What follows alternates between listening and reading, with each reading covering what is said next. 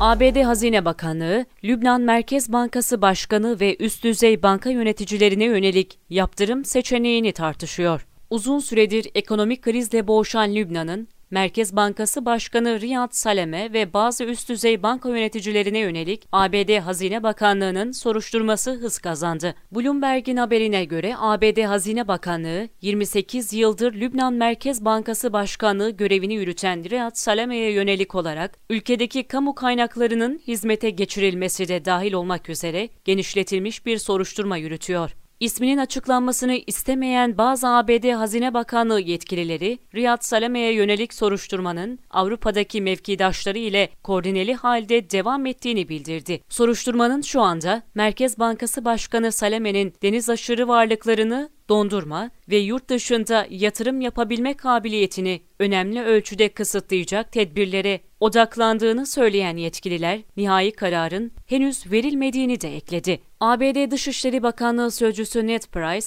Perşembe günü yaptığı konuşmada, ABD, Lübnan halkını ekonomik olarak kalkındırabilecek reformları ve yolsuzluğa karşı hesap verebilirliği destekliyor açıklamasını yapmıştı. Lübnan Merkez Başkanı Saleme ise kendisine yönelik yolsuzluk suçlamalarını reddeden bir yazılı açıklama yayınladı.